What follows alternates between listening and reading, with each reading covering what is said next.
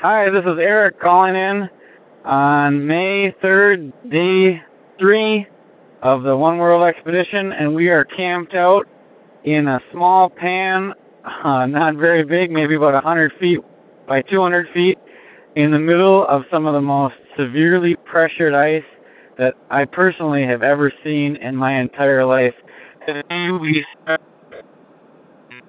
spent actually about almost two hours of the last part of the day traveling through some pretty intensely pressured ice, cover over 30 meters, and that's it.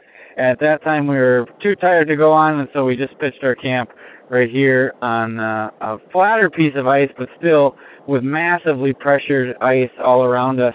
Still, it was a good day. We managed to cover, all told, about two and a quarter miles.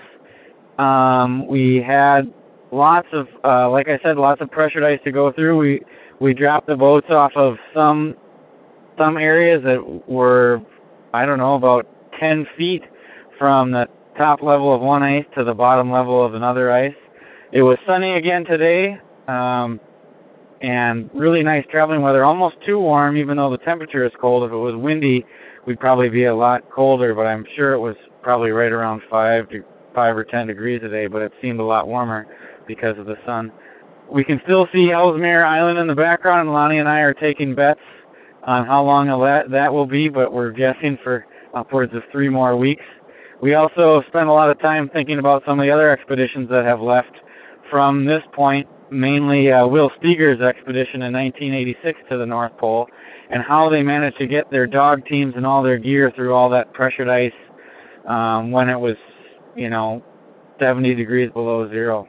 And it's hard to imagine that all that ice may be gone considering how thick it is due to global warming.